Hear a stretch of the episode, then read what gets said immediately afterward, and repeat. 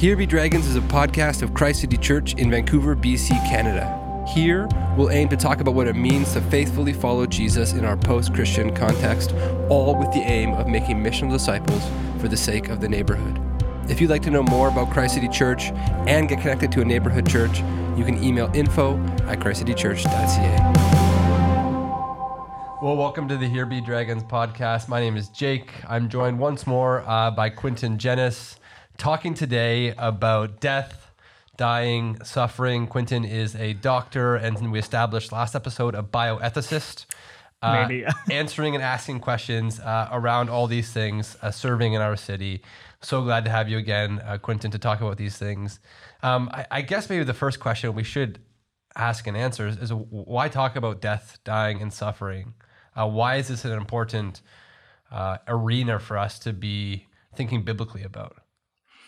Yeah, that is a great question again, as I always say. Um, I think, as I've said before, these are questions that everybody answers, whether consciously or unconsciously. My mom used to always say when we were growing up that you vote with your feet, which is to say that um, on lots of issues about the way you live your life, you can't sit on the fence. Even if you think you don't know, by making choices one way or the other, you enact certain values and you um, subscribe yourself to certain kinds of stories. And the truth is, is that all of us will die. Um, all of us will, all of us will suffer um, in our lives, and something will inform our narrative of what those things mean. Right. Whether that is informed by the church or by the sort of water that we swim in in our broader con- context is determined by a number of things. One obvious uh, thing is whether or not the church is willing to speak about those issues. Yeah. That's certainly one of the things, um, not to go back to the course, but one of the things that makes me excited about having the opportunity to be part of leading a, a course at Christ City to say, you know, there was a change to the law in Canada recently that allowed for what we confusingly call MAID, um, but allows for doctors to intervene with the intent to end the lives of patients. Yeah. That is a thing that was seen for hundreds of years as being profoundly immoral, and within the past five years has now become legal. If we don't talk about it, then inevitably our views of that issue will be formed by other things than the church. And so I'm excited Yeah. about coming to the ga- table as Christians and again, disagreeing sometimes and engaging in a way that's joyful and humble, but coming to the table and saying, what do these things mean? If we don't talk about it, then inevitably our lives are going to be shaped by factors other than our uh, tradition. Yep. And so, you know, certainly the I think the dominant unconscious view in the you know watery swim in Vancouver is for people to ignore the fact that they will inevitably suffer and die for as long as possible, and then to find themselves faced with unendurable existential uh, suffering when they find themselves looking at their own mortality in the face, and that unendurable existential suffering often leads people to uh, want an out uh, of some kind. Um, but the Christian tradition should give us a richer approach to that. Yeah. It should it should teach us to um, see suffering and dying as enemies, um, but enemies that we pass through on the way to resurrection, uh, enemies that uh, we can become like Jesus by enduring in certain kinds of ways. Yeah. So let- let's maybe take this in stages. Maybe Yeah. beginning first with sort of like the biblical understanding of death, dying. Mm-hmm. Um, what does the Bible have to say about this? What should we take from the Bible uh, and learn and glean in our Yeah. own life? And then we'll go to sort of where we're at today. Yeah. And you, you talked a little bit of our cultural cultural impulse, like away from these things Yeah. and to ignore or minimize. Yeah. Uh, and then maybe we'll go to specific sort of not issues, uh, you know, in depth as it works. I know you want to talk about that in the course, but if we can start with maybe the biblical vision, like what does the Bible say about death, dying? That'd be really important for us to highlight and to know as Christians. That's that's maybe maybe we we know it maybe vaguely, but it's Yeah. important to really emphasize. That will help guide us going forward. What, what would be important to start with Yeah. in that respect, Quentin? So I think maybe uh, headline we should talk a bit about Genesis, and then obviously we should talk about Jesus. um, So I think the the Garden of Eden story is in some ways a bit of a, a, a funny story. Uh, I don't mean humorous, but it's a bit of a peculiar story in, in in ways that the the text says that when Adam and Eve on the day that Adam and Eve eat of the fruit, they will surely die.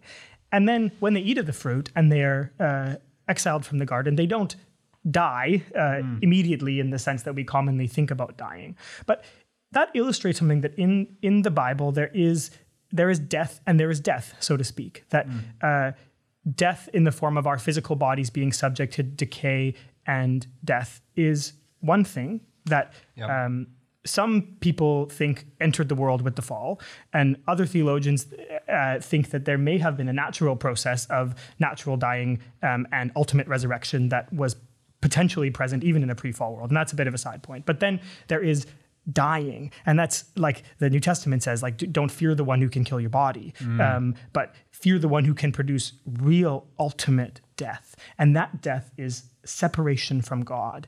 And God is not just the creator, as in someone who like set the pendulum swinging of the universe and then stepped back. Right. God is the intimately involved ground of our being who sustains my being and your being moment by moment. Apart from God, there is no me. Augustine says, God is closer to me than I am to myself, which I just love. Um, but in the Bible and in this Garden of Eden story, there is death. And on the day that Adam and Eve eat the fruit of autonomy and say, we're going to go our own way, death, separation from God, enters the world. And that uh, is the fall. I mean, Yeah. that is, it is the, the unspeakable tragedy that fractures uh, the universe and, and the world in so many ways. Yeah. Um, sorry. And, and, and then you have in that Genesis account too, sort of like a creator, creation, creature, like sort of distinction. Yeah. Too that you'd want to highlight as well. Yeah. That, like, that we're not this infinite, Right. you know, creator being. We are the, the, the, the creation.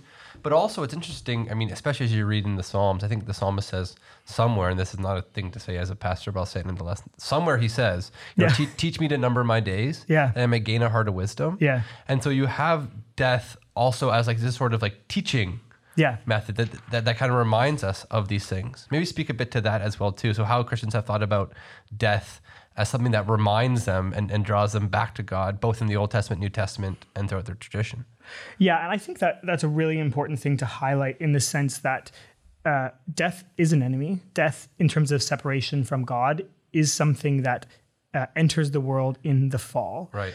But part of being mortal creatures, uh, as the kind of creatures who are not infinite, who are limited, is dying. Um, and death is something that teaches us the, the value of life. Um, and that, um, like, uh, there's a one of my favorite poets whose name is Gjertrud Schnackenberg. She says, "Death alone makes life a masterpiece." Um, and this idea that um, all of us acknowledging humbly and with maturity that we will die, that we are not infinite, that can teach us um, to sort of live to the fullest. And I'm not a, a YOLO person, sort of by aesthetic, but um, this idea that like um, our lives in this world really matter and they are limited, and I have a limited number of days. Um, and that makes my life and what I do incredibly important. And you know, people often think about like Hamlet, and they think of the people contemplating a skull. Sorry, people often think about sorry. Hamlet. No one May- thinks- maybe sorry. in your world, Yeah, people are like often quoting Hamlet and Yeah, sorry. Shakespeare to one another. Uh, my world is more Power Rangers, Lego. yeah.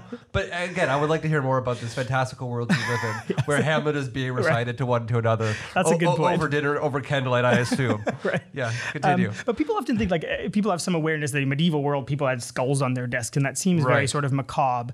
But in, in some sense, or that certainly was a Christian tradition. Like this idea of like remember that you will die, and people had these objects called memento mori, which is like a memento of death. Hmm. And so there are plenty of sort of great Christian thinkers who would keep skulls or other things that were reminders of death around them, which was not because they were morbid or because they wanted to die or anything like that, but it's because that that like you say in the Psalms, um, part of human wisdom is acknowledgement that we are not infinite creatures. I, I, I say to the, the the Christ City preaching team each Advent that we should do medieval Advent themes. Are you familiar with the medieval Advent A little themes? bit, yeah. One of them is death. Yeah. I think the other the, one of them is hell, and one of them is judgment. Mm-hmm. Right. So I was, yeah, it would be fun, you know, one year to do the themes of medieval Advent. One Yeah. of them is death. Right. Yeah.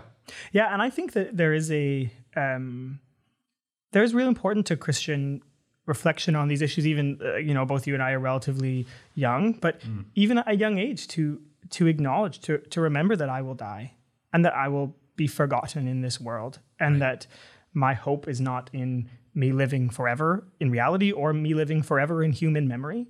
Um, and the reality of death is a reality that we do not celebrate in Right. any way, but it is a reality that can teach us to be more full human beings. Like Jesus, who died, was a full human being, um, more human than I will ever be. Yeah. So move now from Genesis uh, Yeah. to Jesus. Help us understand. Yeah, so I think, and again, I referenced this last time, but I really think that sometimes we, I think, you know, people know that we want to apply the Bible to our lives when we are ethical or when we think about how to be ethical. Yeah. We know that that is a challenging thing to do, and that applying ancient text appropriately to contemporary life is a difficult thing to do. But sometimes we overplay that second point and we say, oh, it's so hard. When in reality, sometimes what scripture says is actually quite clearly applicable if we're willing to listen. Um, and a, clear example of this, again, is the life of Jesus uh, in the Garden of Gethsemane. Gethsemane. Um, he encounters the reality that he's going to die. Um, and he does not celebrate that. He is not some stoic who tries to sort of bite his lip and um, go silently uh, to his destiny. He grieves and mourns and suffers anguish at this reality. And yet he submits himself to the will of the Father, even unto a, a horrible death on our behalf. And there is a, a very there are very pragmatic lessons to learn from that. That all of us, when we encounter the reality that we will inevitably suffer and die, of course that provokes anguish and sorrow and uh, anxiety and those kinds of things. But the life of Jesus is a is a very clear teacher to us that our response to that is not to seek to rashly avoid existential suffering, Right. um, not to uh, go seek medicine uh, as the the way out of existential suffering through one means or another, but to look in faith to God. I think you're touching on something that's really, really important here. So on one hand, you're saying like death and suffering in them in, in and of themselves not to be celebrated. Yeah, Uh, at the same time, Mm-hmm. you're saying death and suffering in and of themselves not to be avoided at, by all you know means, Mm-hmm. Yeah. by all avenues. Can you explore that a little bit? Because I think that's sort of Yeah. where we're at culturally. totally. Is like how can we avoid Yeah. all these things? Yeah. Um, I'm going to quote Stanley Hauerwas here again. Okay. Um, he, in a letter he wrote to his godson, um, is talking about a, the church in Germany in the 1930s that obviously was a church that went astray and ended up colluding with some horrible historical atrocities. And he says uh, this about that church that went astray. He says they sought unconsciously to be as free as possible from suffering, and as a result, lost their ability to live as Christians. Their desire to avoid suffering resulted in greater suffering. And then he turns to his godson and he says, So, I do not wish you will have an untroubled life, but I hope the troubles you confront will be those made necessary by your being a member of the body of Christ. And I really um, really believe this is important for us to hear. Even as Christ City, we're a church, relatively speaking, at least South Van, of young families, um, people who, in general, I mean, from what we see, are, are reasonably uh, healthy. We're not confronting death in our community. Smoothie drinking people. Yeah, exactly. Yeah. Um, on a day to day basis. But it's very easy in that context for a, a kind of a prosperity gospel message to creep in that our church is thriving when everyone is healthy, uh, when no one is getting sick and dying. And that's what life in Christ looks like. But that resembles any sort of fitness club or other sort of. Um, you know things we might found find in our city around us do we have enough faith to suffer? Do we have enough faith as a community to faithfully support people when they get sick and don't get better? Do we have enough faith to not get better? Um, which will happen to us all Right, right. Uh, w- once in our Right. lives. Right. Um, and so, in that sense, when we as a church, unconsciously or consciously, seek to live lives that avoid suffering, as if suffering was, yeah, the, the purpose of our lives was to avoid suffering, that results in a loss of our witness. Um, and over time, it can result in, in greater sufferings when we're not there to try to mitigate the suffering that happens in the world. Mm. Our call, like Jesus, like the early church, is to go to the places where people are suffering mm. and to display compassion for them. And compassion literally means co suffering. Passion means suffering. Compassion is not a feeling. Compassion is not a general disposition to be, you know, to look at people uh, warmly. Mm-hmm. Compassion is a gritty, embodied, stubborn persistence mm. to bear the burdens of other people. Mm. And so the the role of the church when we see people who are suffering is to go and to be near with them and to s- find ways to suffer alongside of them. And again, none of that necessitates saying suffering is good right. um, or that suffering and dying is not an enemy. But we are we become immature as Christians when we unconsciously think, you know, a good life with God is a life where I don't suffer and I have a long, peaceful life and I'm happy all the time. Mm-hmm. Um, when you know so many of our historical forebears were people who were insistently running um, to the places where they were, you know, where there were people suffering. Mm-hmm. I read a book a little while ago about a, a, journalist who was like one of these real adventure war zone journalists, and I, I forget the name of his name uh, or the name of the book, but he over the course of his uh, career became a Christian, and it was sort of his memoir. And the thing that made him become a Christian over time was that he found there was always nuns in these places where there was like civil war wow. and you know famine and suffering and pandemics and all of these kinds of things you know when the doctors were running away and and all people who had any means were escaping mm-hmm. he would go to these places to do coverage and he would find these these these crazy nuns who were just there and who were neck deep and you know and sinful people themselves and mm-hmm. sometimes trying to help and making mistakes all but they were there mm-hmm. um, can I, can I pick up on that? Yeah. Because I, I think it goes back to our previous episode talking about compassion fatigue. Yeah. So we have a group of people who are taking, you know, Christian virtues of humility and, yeah. and patience and, and trying to live into these. Yeah. But without the resources to do so. Totally. Right. And so when we go and when those nuns go and when you go to, you know, to St. Paul's, like you go as someone empowered by the Spirit. Yeah. Sustained by the Spirit. Totally. Someone in Christ, Christ who suffered yeah. and and died and wept like on, on your behalf. Like you find yourself in him doing these things.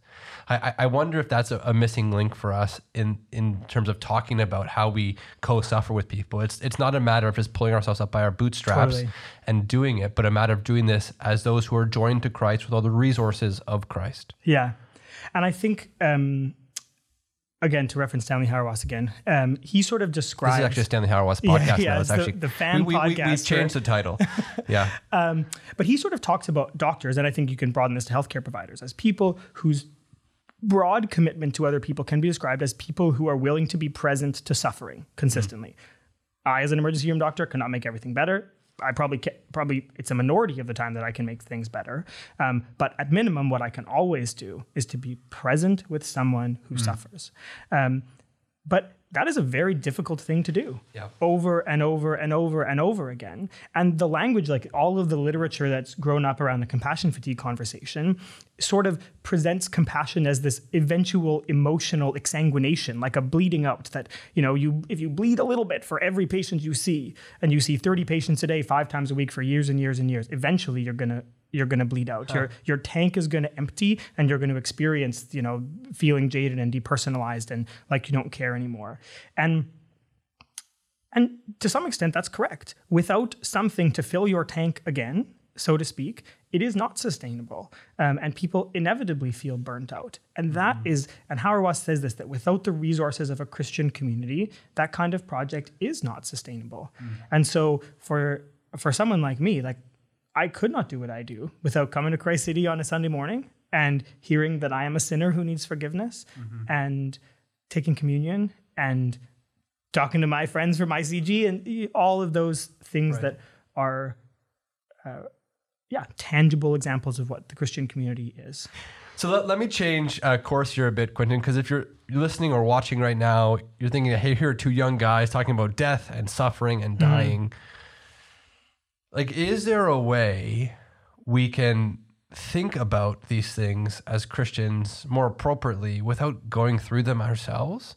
Hmm. Or, or like like how do we actually learn like what the Lord thinks about these things? Or you know, we read in the Bible, we learn from the scriptures, but how do we actually grow in our own hearts this compelling vision of, of being with those who are suffering?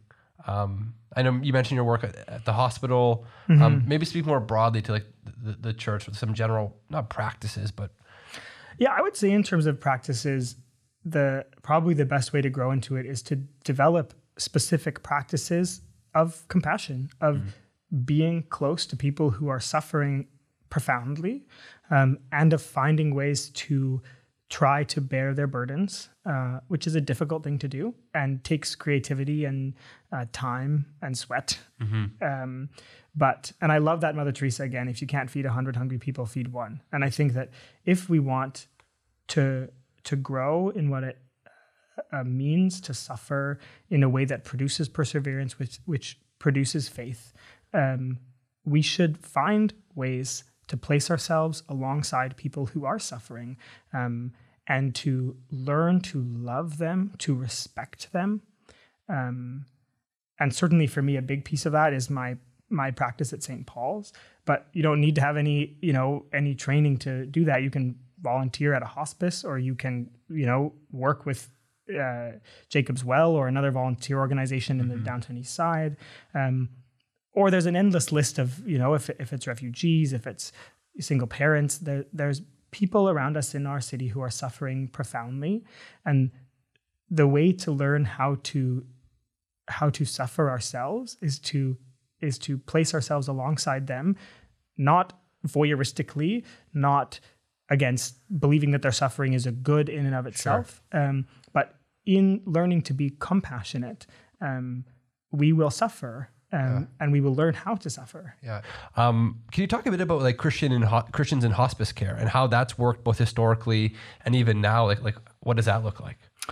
Yeah, um, and I'm I'm not an expert in palliative care. Certainly, you've had Margaret on, who's uh, who will be way more than me. But I think it's important to emphasize that hospital comes from the word hospitality, and the original hospitals, or many of the original hospitals, were things that were founded by Christians whose fundamental commitment was not to cure disease always, mm. but was always to display hospitality to those people who suffered.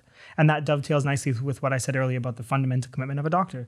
I can't always make people better. Right. It's probably the minority of the time I can make people right. better. But the fundamental commitment of what a hospital was was a place where people who are in pain or suffering can come for care. And that's changed. Yes. So when I think of a hospital, yes. I think of going like I go to the Apple store and buy my right. iPad. Totally.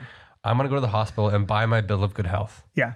Right. Or not, I guess I'm, you know, if you're in the States, you're literally buying it. But if you're in Canada, like, you know, Trudeau will buy it for you. Um, you like I'm going to the hospital, like that's yeah. the cure center, as it were. And you're saying that's a shift. Uh, yeah. And I think there's like, there's a whole rabbit trail of really interesting um, reasons to talk about with that. But I totally agree with you that the when people come to the hospital, there's more of a uh, yeah of, of a focus on cure. There's certainly more of a focus on sort of medical technology right. and those things. And yeah, I think in that sense, the focus of what a hospital is has shifted. Not all of that is bad, um, but it is an important shift sure. to note. Yeah. The hospice movement, and again, hospice is sort of a parallel word in some ways, is a relatively new movement. And palliative care, there was a it came out of England in the sort of 20th century, um, but came out of a similar feel of the sort of an original hospital movement. A place that displays hospitality and care to people who are dying mm. and people who have life limiting illnesses, whose fundamental goal is not to cure disease, but to produce health insofar as health is possible within a person and their the family, which is the unit of care, in end of life situations. Right. And we, in our society, especially in the West, have sidelined death and dying to being an invisible thing. And so many people die alone in hospital rooms uh, mm. instead of in their homes. And we certainly have much to learn from people in other areas of the world in different societies where people die at home. Mm. Um, and and societies where that happens are probably in some ways more mature um, about their approaches to suffering and dying. Um, I, I know, just even speaking anecdotally for a second, I think of you know people in my church who've been in hospital during the like the COVID yeah. sort of you know world that we live in, and the inability to go and visit them and to yeah. sit with them totally has been and heart wrenching. I mean, yeah. I mean, probably more so for them than than for me, but that inability to kind of co-suffer with them totally has been very, very. Um, it's been hard. Yeah, totally. And I do think that there, um, when I've had experiences with loved ones in my life who have died and people I know who mm-hmm. have had the opportunity to care and to to suffer with their loved ones while they died. That is not fun. That is not good. But it can be profoundly sanctifying and formative. It is good for us as people. One of my um, real sort of beliefs with regards to this is something that T.S. Eliot said in Four Quartets. And he said, and he was referencing something a bit different, but he said, We only live, only suspire, consumed by either fire or fire. And I love this idea of um, we live lives that will entail s- certain kinds of suffering. We are going to be consumed by fire or fire. Um, we can be consumed by the fire um, of co suffering with other people, which is real suffering and can be profoundly difficult. But if we live lives that try at all costs to escape uh, existential suffering, that is what over time produces these feelings of burnout and depersonalization and anxiety and feeling jaded and all of these things. Yeah. And uh, the opportunity to care for people who are suffering um, does enrich us and make us more mature. I think that's a really that's I think that's super profound. Like what we think is like this these sort of self preservation techniques where we're gonna pull back or self medicate. Actually, in the long run, and even in the the, the short return, like only you know seek to be a fire, or, you know, turn out to be a fire of their own. Yeah. and only do, do damage to ourselves in, in certain respects. Totally. And I think like this is not a criticism of, of uh, any particular movement, but certainly in the in We the can context- name names here, Quentin. yeah. Just, just, just go ahead for it. Um, but certainly in the context I work in, there's a lot of you know language of if you see something that's really stressful, work on your mindfulness or your box breathing or do some yoga, and that makes me mad. So yoga is what you're criticizing. no, Got. I'm, no, I'm not good. against we're yoga. but, like, but if I see a young person who dies or who suffers a severe injury in my care, I should mourn. yeah, and if I was the person who was caring for them in the last moments of their of their life, it is appropriate that I grieve, even if that person was a stranger to me before I cared for them. And to say like, oh well, if just you know do half an hour of yoga and you'll be fine, like th- that's that's psychologically shallow. Um, That produces people who are consumed by the fire of trying to just you know stuff it down and not feel, who eventually will feel burned out right. but feeling the fire of allowing ourselves to meaningfully grieve when we witness suffering is the preferable fire, so to speak. And over time, is the kind of suffering that produces perseverance, which produces hope. So we, we've kind of talked about part of the Christian story when it comes to death and dying. Yeah. We've Genesis, Jesus. We got lost a little bit there after Jesus. Yeah, but and we're, and we're- but but I mean, you know, Jesus' life is not the end of the story. Totally. I, I want us to frame this conversation. Of course, we have to in Yeah. view of like the resurrection of Jesus of Totally. Nazareth. Yeah. Uh, the, the hope of our new resurrected bodies. Totally. Uh, that though these bodies are you know failing and Yeah. flaking away and you know, you know like, Yeah. Mm-hmm. falling apart, uh, we will have a new resurrected body. Not we will not be ethereal spirits Totally. for Yeah. eternity. We'll have new resurrected Jesus-like bodies. Yeah. So let's talk about that and, Yeah. and the way that that ultimately informs the Yeah. conversation of death and dying. And this is this is sort of goes back to what we said last time. To be embodied is a good thing. And our hope as Christians is not that we are, you know, we have bad bodies with good souls and that our hope is that our bodies will die and our souls will float off to some place called heaven. That is not the Christian hope.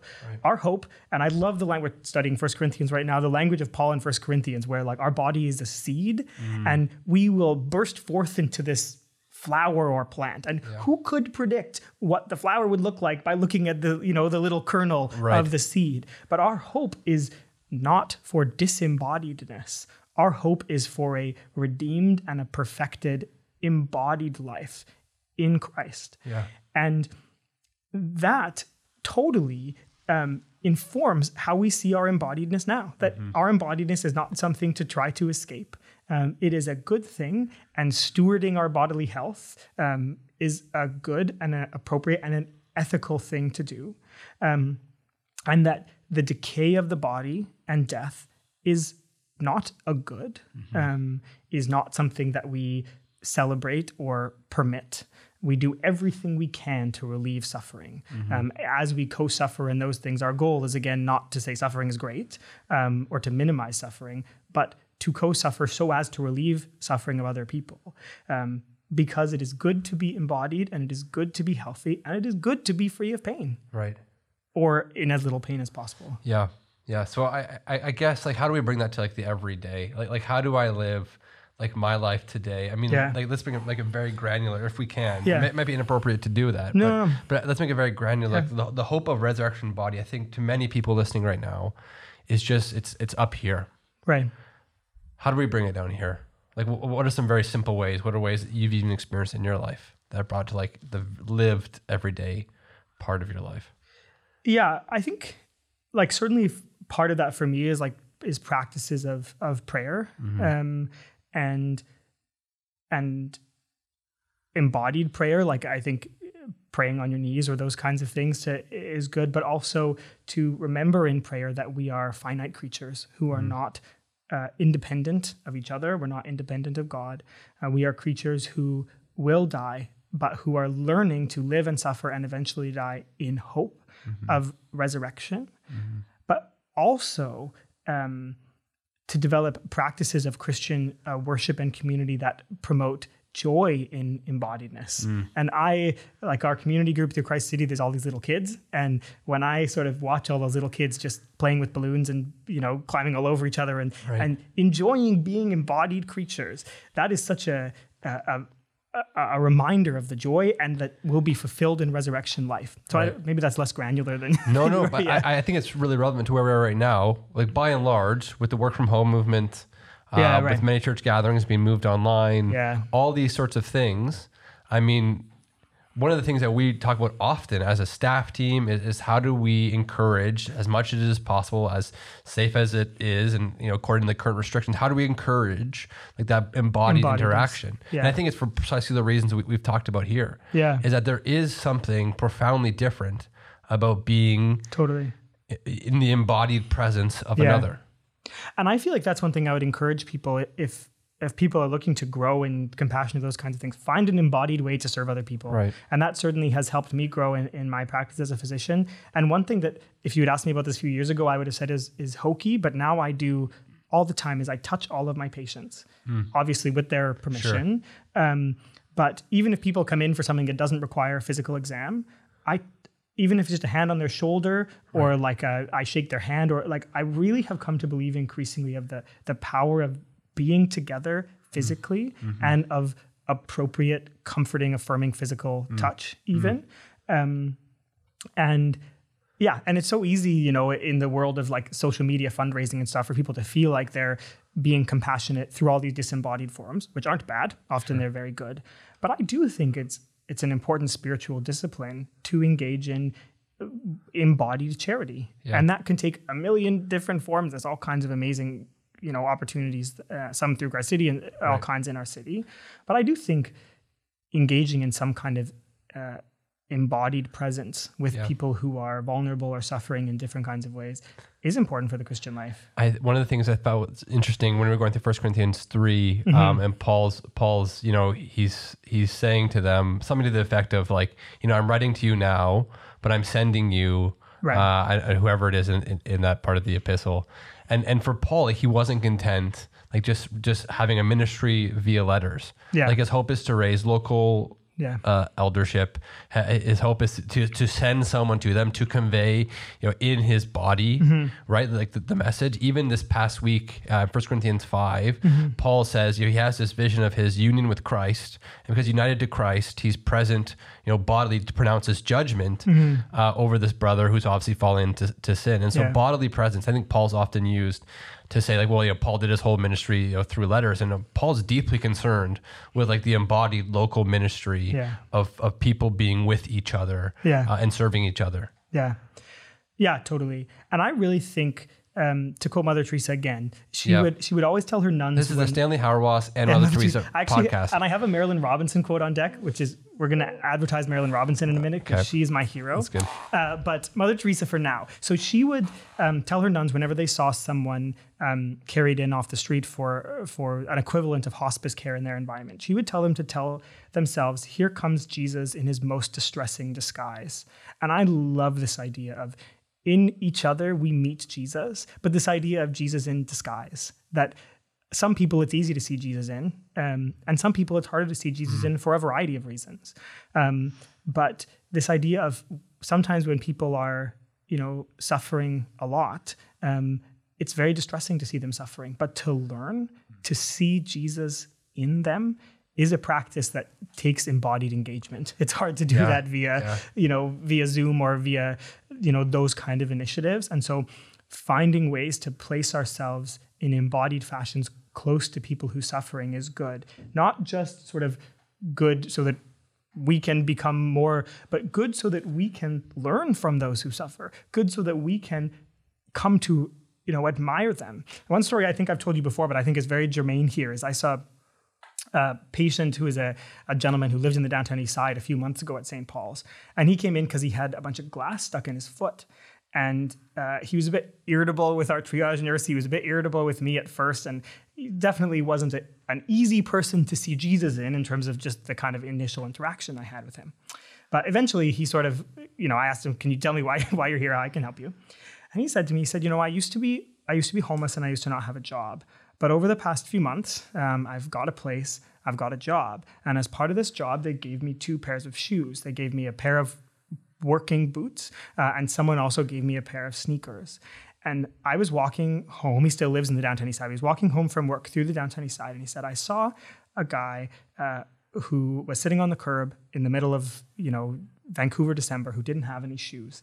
And I thought to myself, how can I have two pairs of shoes if that guy has no shoes? And he gave this guy sitting on the curb his pair of shoes. And then he walked home with bare feet and he got glass in his foot. And then he came to emerge and he swore at the triage nurse and, you know, like those kinds of things, which is such a St. Paul story. Mm. But when I when I hear that, like mm-hmm. that makes me think of, of Jesus looking at the woman who who gave her her last money to the temple, Yeah. and all of the all the righteous people who donated a bunch of money. Jesus was like, "Who cares about them?" And that woman who gave her, you know, she was the one who went home righteous before God. Mm-hmm. And and I am the Pharisees, you know, like mm-hmm. I am someone who who lives in a house, and I go and you know, and I help and I give a little bit, and then but but that person is is the holy person. Mm-hmm. So I don't go engaged in an embodied fashion to say, you know, I'm the good person. I'm here to get more holy. right. I'm here to encounter Jesus in that man, so that I can learn from him and become more like him. Um, and in that sense, Christian compassion is not a we are the church and we are you know holy and we are going to descend from on high to get even holier by engaging with people who suffer. We are the ones who need jesus um, and who need to meet jesus. We are the ones who are foolish and lowly and this again picks up some of the pauline language in 1 corinthians. Um, we are the ones who are as as fools and the way we become more like jesus and learn to become more wise is by encountering and and recognizing Jesus in his most distressing disguises. Yeah. And so while every impulse you might have, uh, in the, especially in this day and age, is to remove yourself or to medicate yourself. Yeah. Uh, but there's actually something uniquely profound and transformative, I think is what you're saying, Mm-hmm. uh, in co-suffering with people. I want to give you an opportunity, Quentin, Can to, I? Is that okay? to, to use that Marilynne Robinson quote, because I know you've been itching to do it. And so, you know, So Marilynne Robinson is my hero. I will just say that off the top. She's if the, she wants to come on the podcast. Yes, if you are have her- listening to this, you are my version of a celebrity. I don't admire uh, like actors or politicians or Marilynne whoever. Robinson is, is a writer. Yeah, she's an American writer Yep. and a Christian thinker. Um, she mostly writes fiction, but she writes some books of essays. Um, I named my daughter after one of her uh, books, so I'm a big fan. I'll, Yep. I'll stop at that. I love Marilynne Robinson. One of her characters says sums up, I think, what I've been bumbling try towards saying in a way that's uh, better than I could say. So one of her characters says this. My faith tells me that God shared poverty, suffering, and death with human beings, which can only mean that such things are full of dignity and meaning, even though to believe this makes a great demand on one's faith, and to act as if it were true in any way we understand is to be ridiculous. It is ridiculous also to act as if it were not absolutely and essentially true all the same, even though we are to do everything we can to put an end to poverty and suffering. I have struggled with this my whole life. And I just love that the character like articulates this like thorny, and then he just says, "I've struggled with this." And I think that is that is a good place for the church um, to believe and affirm the dignity of those who suffer, to do everything we can to relieve that suffering, and to exist in that that tension. Yeah. Yeah, Quinton, I, I, I, appreciate you so much coming on the podcast, lending your expertise uh, as a doctor and as a bioethicist uh, and, and for serving us and the church this way. I want to again just remind you, Quinton and, and Kendra in part will be teaching a four week course, which you can register for uh, on our website. So excited about that. And for sort of the, the deep dives you will do in that course and some of the more sort of controversial uh, headline grabbing uh, issues of our day. And so, Quinton, thanks so much for coming in and, and chatting with us. Yeah, it has been a real pleasure. I really appreciate it. Thanks for listening to this episode of our Here Be Dragons podcast. If you'd like to listen to other episodes, you can find them on Spotify or iTunes. You can also find sermons from various Christ City neighborhood churches on our website. See you next time.